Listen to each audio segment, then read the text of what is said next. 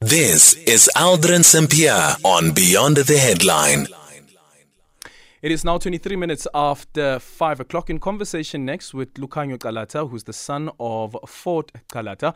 How do the families of the Cradock Four feel about the death of Apartheid Police Minister Adriaan Vlok without accounting for his crimes? The Cradock Four, uh, Fort Calata, Matthew Goniwe, Sparrow Mkhonto, as well as Sicelo Mhlauli, were anti-apartheid activists. They were arrested in a roadblock, assaulted, tortured, and later brutally murdered by the Apartheid Security Police. Mkhonto, as as well as Mhlauli's bodies were found in Gqeberha, while Goniwe as well as Calata's bodies were found in the bay a few days later. It's been thirty-eight years since that murder, and Vlok eventually dies without having accounted to those families.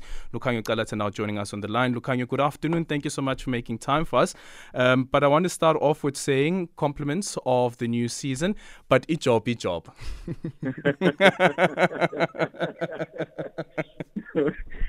My brother, you know, I am so tired. Eh? I, I had to drive back from uh, Bloemfontein, where we were doing the January eighth statement last night, yeah, so that I could uh, do be in Joburg for the uh, for the president this morning. I, not, I am so tired.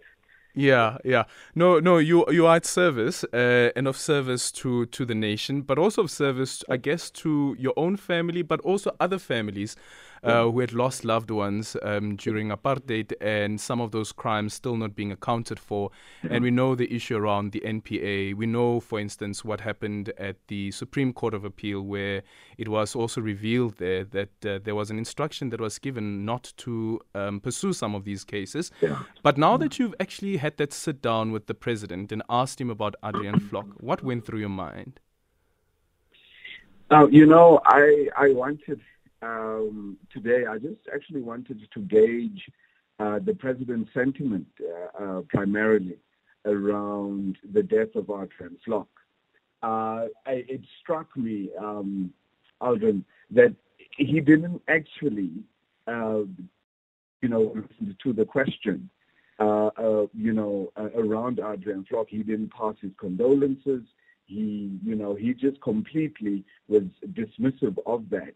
But instead, uh, you know, did speak obviously about the fact that uh, Vlok uh, was convicted uh, for the uh, attempted murder on Reverend uh, Frank Chikane, and that he was handed a, a suspended sentence. Obviously, not long, uh, well, not I- ideal in the circumstances. But the president uh, then touched on the issue, uh, Aldrin, on how when he watches how uh, perpetrators of Nazi crimes during the World War, uh, War Two yeah. are still being prosecuted today. And obviously, and some of them are in their nineties. So obviously, which is something that we as South Africa should actually be looking at towards, uh, you know, the Germans and what they're doing uh, in terms of holding the people that were responsible uh, for the uh, for the Holocaust responsible, you know, uh, accountable. Yeah. And I think we should be doing the same in South Africa before these individuals die out. We've been saying about Adriaan Vlok for a while now that, you know, the N P A needs to move, and it needs to move faster before Uh, you know, many more of these uh, guys mm. uh, die without ever being held accountable for the crimes that they committed against our humanity. Yeah, because as you point out to the president, um, the president's response being that, um, but Adriaan was convicted, is that what he was convicted for, for one crime, and that yes. is the attempted murder on on Reverend Frank Chikane. Yes, he's washed his feet, and yes, he has apologized. But what about the conversation about full disclosure and what that looks like? And should we accept yeah. that his argument was that there were certain things, as F W de Klerk had said as well, there were certain things that were hidden from him? No, not Vlok. Uh, you know, Vlok was um, the deputy minister of both police and defense.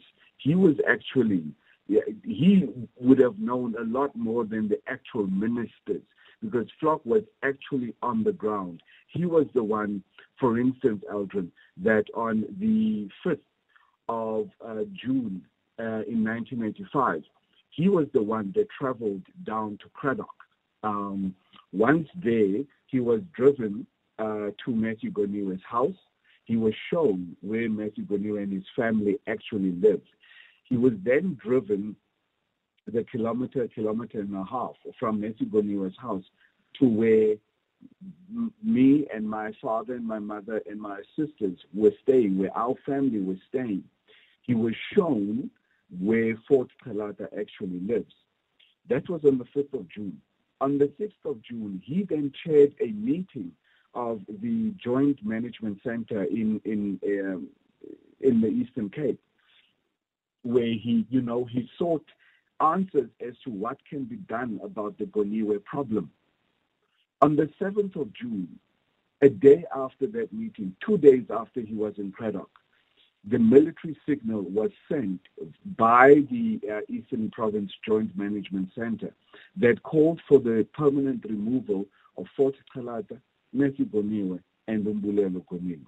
Now, years later, in an interview that he did with uh, uh, a gentleman called Hamilton Windy, who's a journalist, who, you know, Vlok admitted in that, uh, uh, you know, interview that, in fact, the term permanent removal, his understanding of that was that people should be killed.